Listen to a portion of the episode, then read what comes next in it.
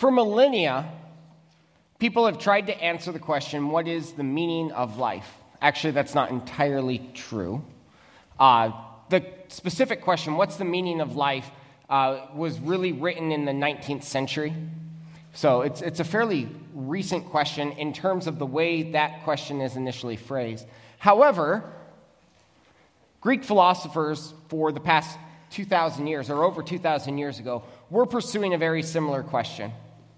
You see, Platonists, they argued that what you should do in life is seek to acquire deep knowledge. Antisthenes argued that the purpose of life was to live a life of virtue that was consistent with nature. Douglas Adams argued that the meaning of life was 42. What is the meaning of life? What's the purpose in life? Today, we're going to be in the book of Matthew. And as we dig into the book of Matthew, I want you to see that meaning of life comes from Christ likeness, representing God to creation and finding one's identity in Christ. We're going to do our scripture memory verse of the month to kick off.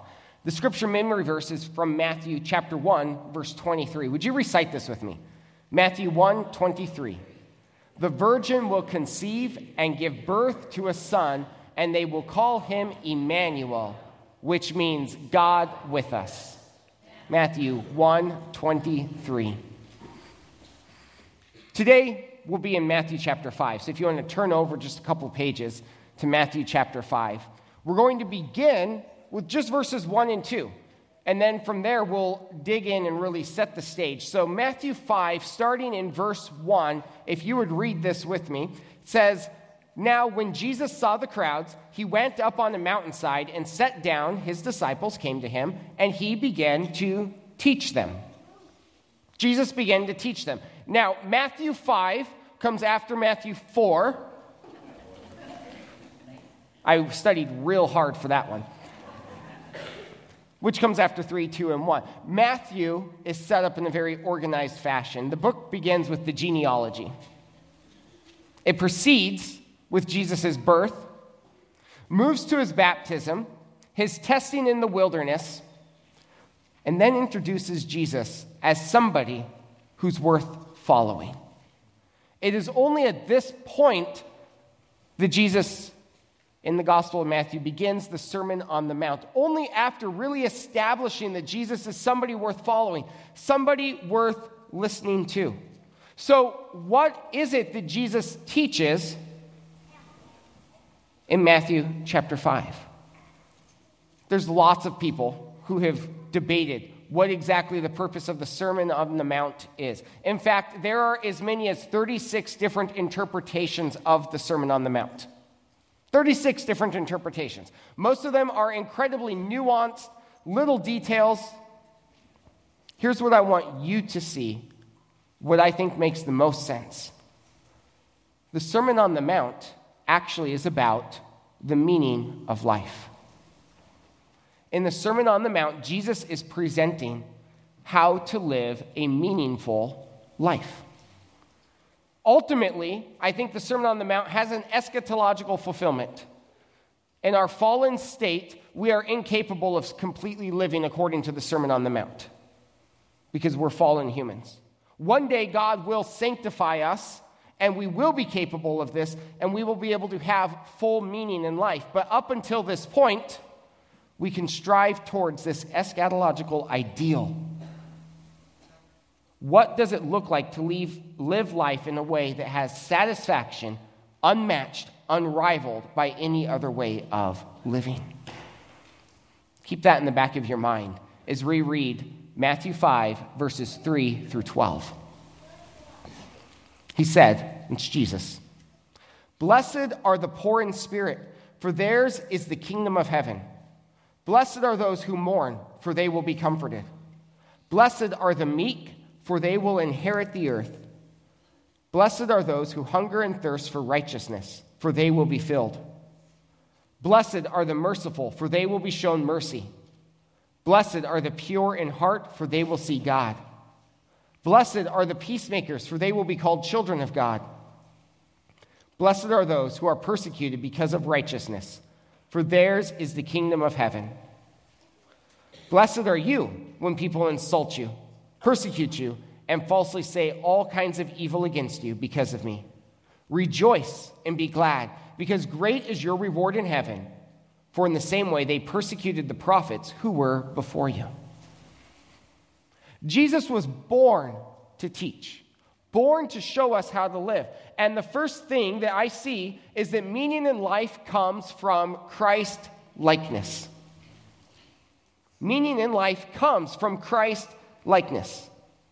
We could dig into each of these and probably spend an entire sermon on each one of these. We're not going to do that today. I want to think just a little more broadly and paint with slightly broader strokes. What I want you to see is that there's actually in verses 3 through 12, there are three groups. Three things that really define all of these passages together. The first group is in verses 3 through 5, and the theme there is humility. Humility is the key to living a meaningful life. This flies in the face of everything, but it's true. Humility is the key to living a meaningful life. The first blessing that we see from Jesus is blessed are the poor in spirit. Why? These are individuals who are forced to rely on God. Doesn't mean they're necessarily poor, doesn't mean they're necessarily rich.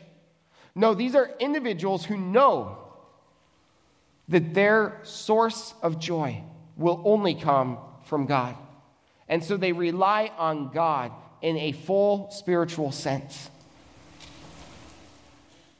They don't believe that in themselves is some greatness that can overcome any challenge. No, they believe that in God is a greatness that can overcome any challenge. They don't believe that they know the answer to every question. though they believe that they can turn to God for true wisdom. They are poor and destitute in spirit but theirs is the kingdom of heaven.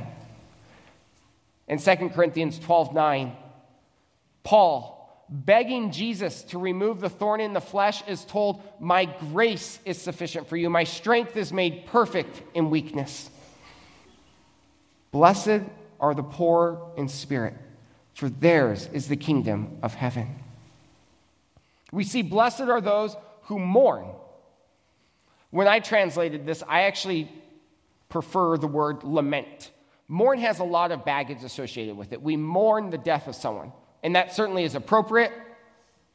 But lament is also a valid word here, and lament doesn't necessarily have all that baggage with it. You don't have to simply lament a death. You certainly should when this happens, but this is really any hardship. And the picture here is of somebody who is carrying a heavy burden. Blessed are those who have an emotional burden to carry on their shoulders. Why? Because they are comforted. Comfort is promised to those. In verse 5, we see blessings on the meek. Meekness is not weakness. No, the picture here is of a horse that's been broken. Incredible power under complete control at all times. Blessed are the meek. The first grouping tells us that humility is the key to living a meaningful life. The second set, verses 6 through 8, tell us that recognizing the need for holiness brings deeper meaning to life. We see those who hunger and thirst for righteousness. That's the idea of striving to do what is good in God's eyes. We are not under the law. If you choose not to tithe, you are not sent to hell for that choice. That's plain and simple the way it is. Now, we should strive for righteousness. Why? Because it brings deeper meaning to life. There's the promise for those who hunger after righteousness that they'll be filled and the picture there is of complete satisfaction. the choice to say filled. If you seek righteousness, God will fill you. That's the picture that we're supposed to have there. The merciful. Those are individuals who come to the defense of others. The pure in heart. It's an idea of a complete devotion to God. Pure in heart means completely devoted to God. He is your first love in the sense that He takes first place. Matthew 22, later, Jesus said, Love the Lord your God with all your heart, with all your soul, and with all your strength. So we've got humility, we've got holiness. And then the next meaning in life. A fallen world should not keep you from meaning in life. That's the grouping that I see next. Jesus says, strive for humility, strive for holiness, and recognize that the world is fallen, but that shouldn't keep you from meaning in life. Violence is present all around us. People are mean, people are spiteful, self centered, and that's just the beginning. We live in a fallen world. But Jesus said, Blessed are the peacemakers, those who strive for peace. Blessed are those who are persecuted. Blessed are you when you are insulted. Jesus came and brought peace. Jesus was persecuted. Jesus was insulted. Jesus lived the most meaningful life ever. If you don't believe me, just look at how many people were impacted by that life. Our goal should be Christ likeness. What is the meaning in life? The meaning in life is to live as Christ lived humble, holy, in the midst of a fallen and broken world. First action step for the day determine to pursue Christ likeness as the source of meaning in your life. Determine to find meaning in your pursuit of Christ likeness. Let your pursuit of Christ likeness be the things that define your life. Let it be your aim and your goal. I want to go, though, further in the passage. And what I want to tell you in verses 13 through 16, which we're going to read here in just a little bit, is that meaning in life comes from representing God to creation. Meaning in life comes from representing God to creation. I am not the world's biggest Star Trek person. I enjoy it, but it's not my passion. It is other people's in this room's passion. So when I mess something up, sorry. But in Star Trek, there is the prime directive. Okay? The prime directive is a rule in the Star Trek universe that states that Starfleet personnel and spacecraft may not interfere in the normal development of any society. What the rule is, is it says that if you encounter a world and they're not culturally advanced, you're not allowed to artificially advance them. And the prime directive permeates Star Trek to the point that you even may have to sacrifice your life and the life of your crew so that you don't contaminate a culture. That's the Star Trek universe. Do you know that Christians also, though, have a prime directive? We have, as Christians, a prime directive, and it couldn't be any further from the Star Trek prime directive. Let's go to Genesis 1 briefly here. Genesis 1, 26 through 27 is our prime directive. God, speaking, says, let us make mankind in our image, in our likeness, so that they may rule over the fish in the sea and the birds in the sky, over the livestock and all the wild animals, and over all the creatures that move along the ground. So God created mankind in his own image. In the image of God, he created them. Male and female, he created them. The prime directive that God gave to mankind is very, very simple. We are to represent God to creation. And as such, creation should be, must be impacted by our presence. Whereas in Star Trek, the prime directive is don't make a difference. In the real world, the prime directive is get down there and represent God, make a difference, do what God would do. Let's read in Matthew 5, verses 13 through 16.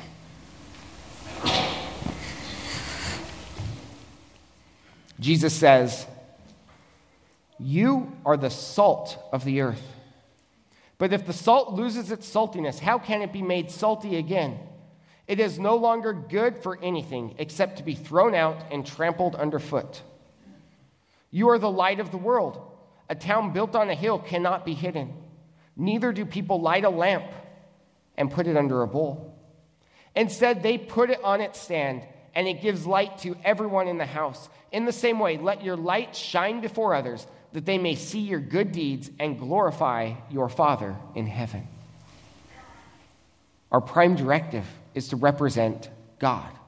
We satisfy our prime directive by being a positive influence within our world. You want meaning in life? Meaning in life happens when you do the things that God created you to do. God created you to bear His image to the world. We satisfy our prime directive by being that positive, godly influence. The first comparison that's made is to salt. Salt in the ancient world had a variety of uses. It was a preservative you add it to food to make the food last longer.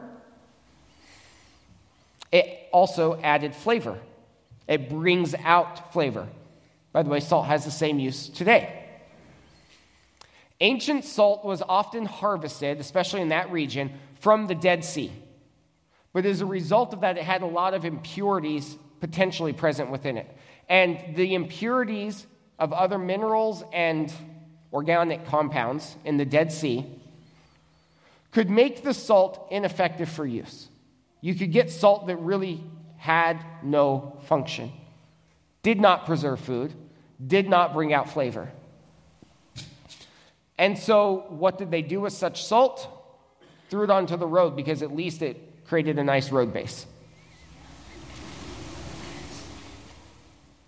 If the salt do our prime directive, we have failed in our fundamental purpose. You want meaning in life, pursue God's prime directive. Salt, we find God's goodness present, we should be striving to preserve that. I could go into all the details of what it looks like, but that's what the Bible's for. It tells us who God is. And so we read it and we know how to preserve godliness in our world. But also, salt brings out the flavor. We don't just sit idly and preserve goodness, we also bring out, we emphasize goodness. We draw attention to goodness. Also, though, unless you're like seven years old, salt is never the main course.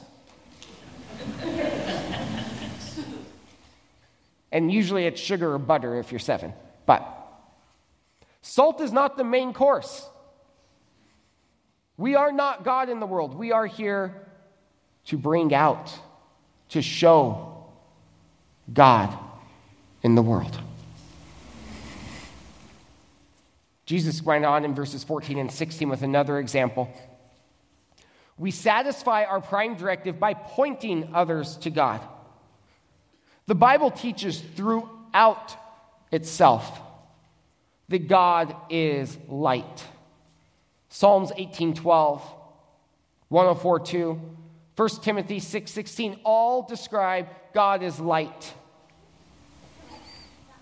We, as Christ followers, have been given the opportunity to reflect Christ's likeness to the world. Literally, we're given the opportunity to rep- represent God to the world. And this is our function. What does it mean that we are created in God's image? I think fundamentally what it means is that we are the image bearers. We are the ones that are intended to communicate who God is to our world. So, let me turn this into an action step. Determine to appropriately represent God. What does that look like, though, as an action step? Does this affect my ability to be devoted to Christ? Ask yourself that question. Whenever you're going to do something, how does this affect the world's view of Christ? How does this affect my ability to be devoted to Christ? Can't say it today. That's the question we should be consistently asking ourselves is am I appropriately representing God? Is this how God would behave? Is this what Jesus would do?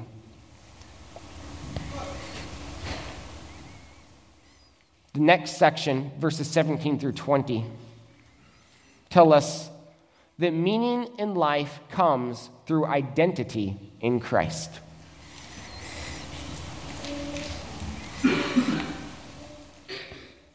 meaning in life comes when you make your identity Christ.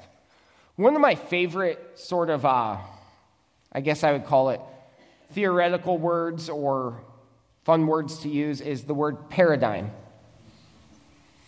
Paradigm. A paradigm is a means or a lens through which you construct and put together a bunch of pieces of information to make it fit. Think of it as the paradigm is how all the puzzle pieces fit together.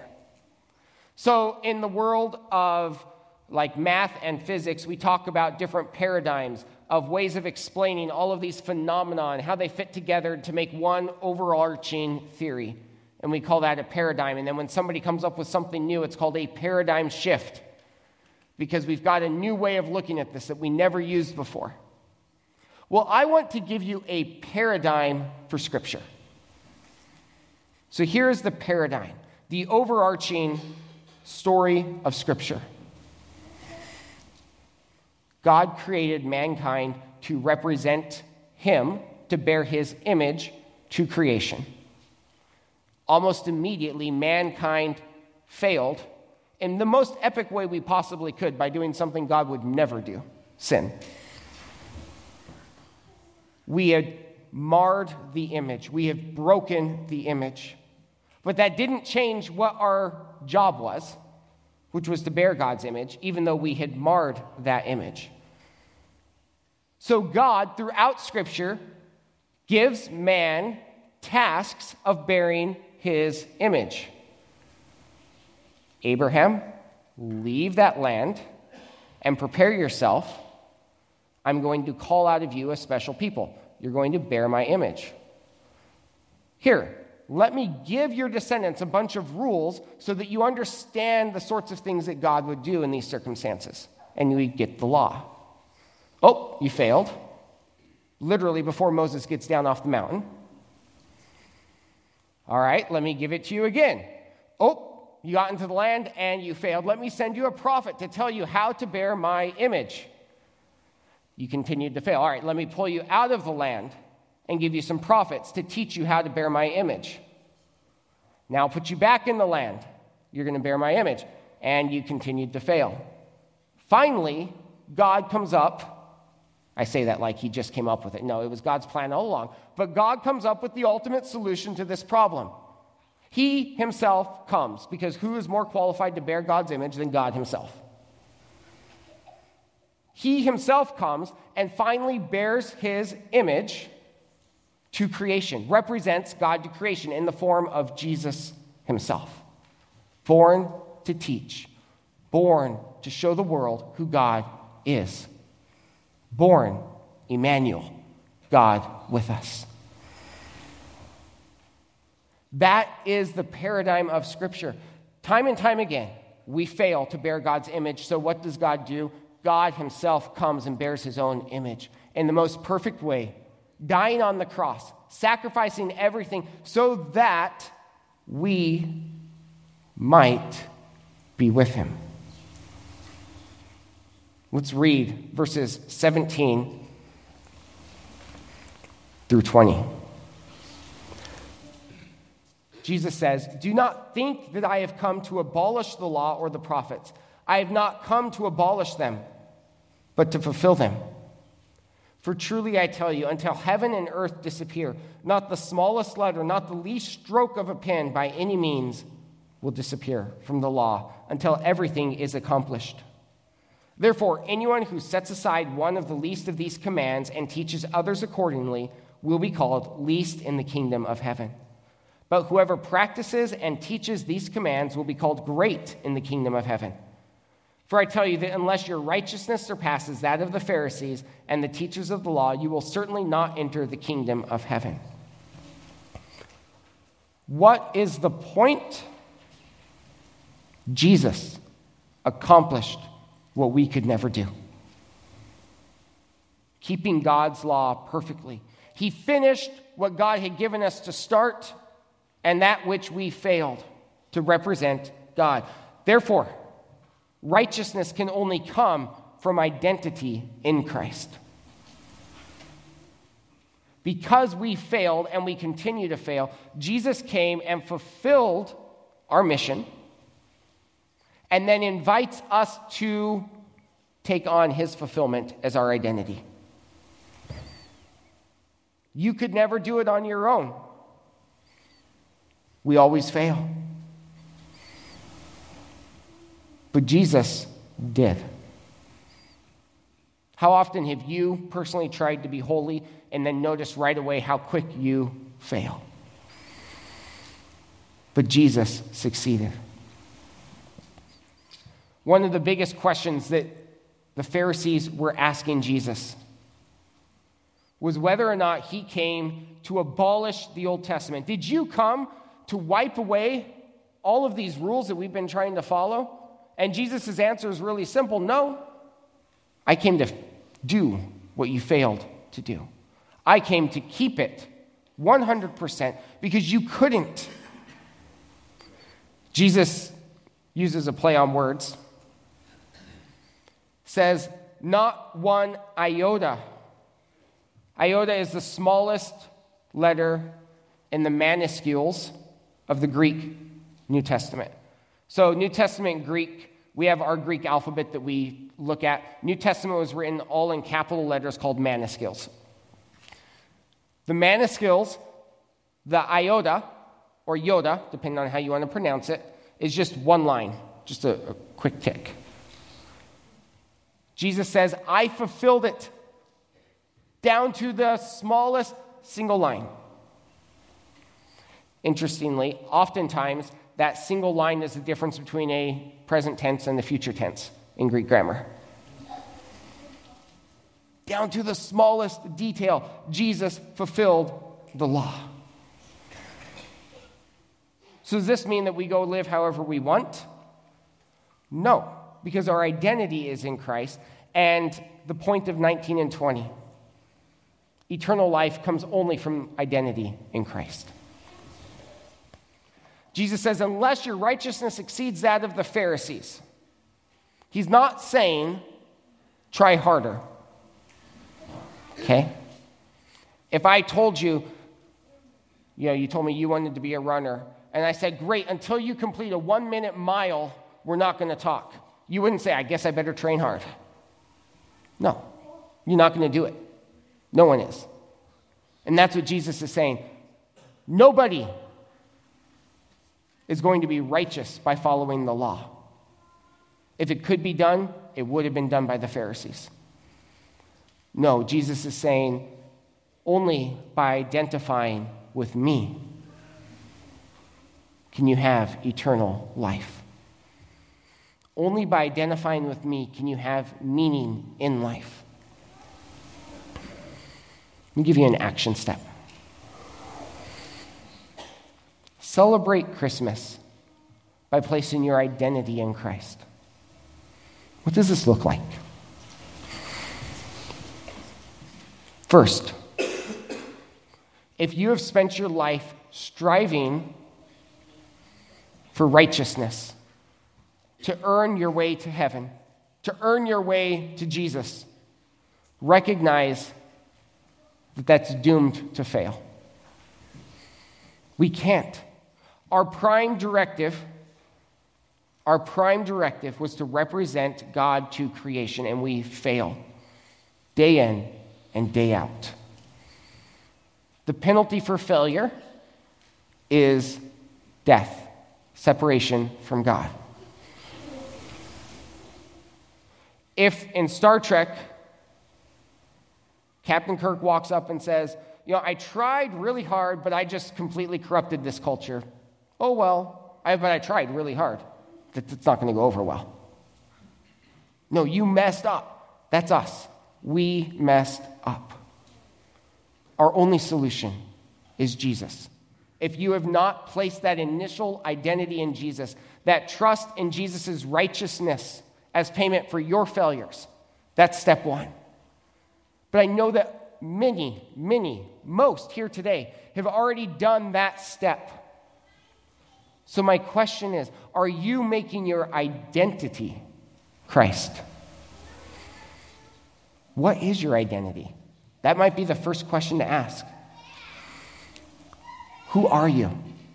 Who do you think you are? Are you one who first and foremost follows Christ? If not, this Christmas, make that your identity. We must recognize that Jesus came to give us meaning in life. And he accomplished that with his own life. Let's choose to identify with that life. Let's pray. Father, we do thank you that you came and did what we could never do. You taught us how to live. You showed us what meaning in life looks like.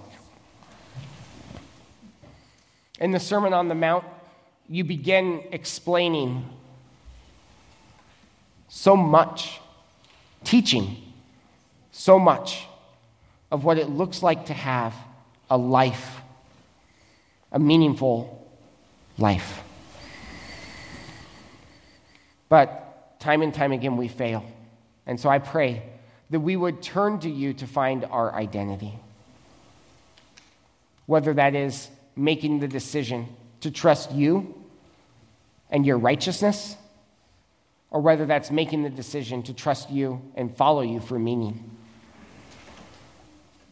May we follow Emmanuel, God with us, born to teach us to live, born to die that we might live. Pray this in Jesus' name. Amen.